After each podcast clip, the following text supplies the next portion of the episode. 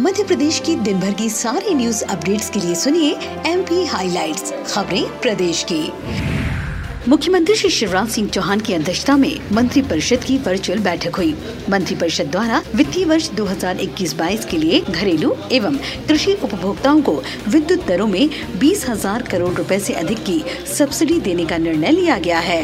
ऐसे किसानों को पंद्रह हज़ार सात सौ बाईस करोड़ की सब्सिडी देने का आज मध्य प्रदेश की कैबिनेट ने तय किया है। जो हमारे गृह ज्योति योजना के घरेलू उपभोक्ता हैं, इन सभी उपभोक्ताओं को पाँच हज़ार करोड़ रुपए के लगभग की सब्सिडी देने का तय किया है।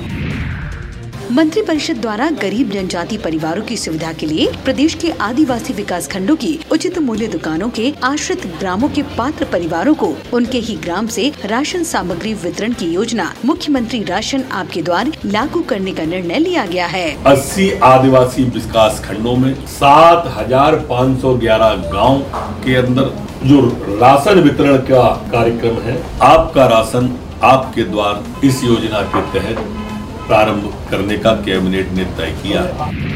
मुख्यमंत्री श्री शिवराज सिंह चौहान ने पैगंबर हज़रत मोहम्मद साहब के जन्म दिवस मिलाद उन नबी के मौके पर प्रदेश के सभी नागरिकों को बधाई और शुभकामनाएँ दी हैं। मुख्यमंत्री श्री चौहान ने कहा कि पैगंबर मोहम्मद साहब ने समाज को अहिंसा, शांति, सद्भाव, एकता और सहनशीलता, सहिष्णुता का संदेश दिया है। उनके मानव कल्याण का संदेश आज भी प्रासंगिक है।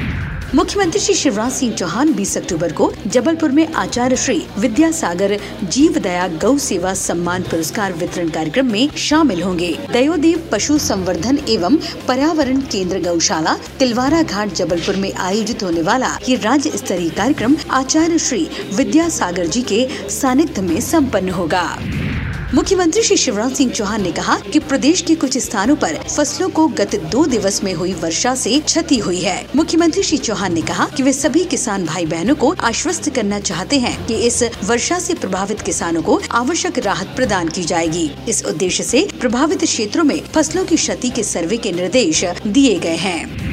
मुख्यमंत्री श्री शिवराज सिंह चौहान ने कहा कि प्रधानमंत्री श्री नरेंद्र मोदी द्वारा दिए गए सहयोग से मध्य प्रदेश ऑक्सीजन के क्षेत्र में आत्मनिर्भर बनने की ओर अग्रसर है। मध्य प्रदेश में ऑक्सीजन की स्थानीय उपलब्धता को सुनिश्चित करने के लिए विभिन्न चिकित्सालय में एक ऑक्सीजन प्लांट्स स्थापित किए जा चुके हैं। इन प्लांट्स की प्रतिदिन एक सौ बयासी मीट्रिक टन ऑक्सीजन उत्पादन क्षमता है। लोक स्वास्थ्य यांत्रिकी राज्य मंत्री श्री ब्रजेंद्र सिंह यादव ने जिला प्रशासन, सहकारिता एवं कृषि विभाग के अधिकारियों को निर्देश दिए कि किसानों को उनकी आवश्यकता के अनुरूप और समय पर खाद्य उपलब्ध करवाना सुनिश्चित करें। तो आज एम पी हाईलाइट्स में इतना ही। मिलते हैं अगली अपडेट्स के साथ। सुनते रहिए एम पी हाईलाइट्स खबरें प्रदेश की।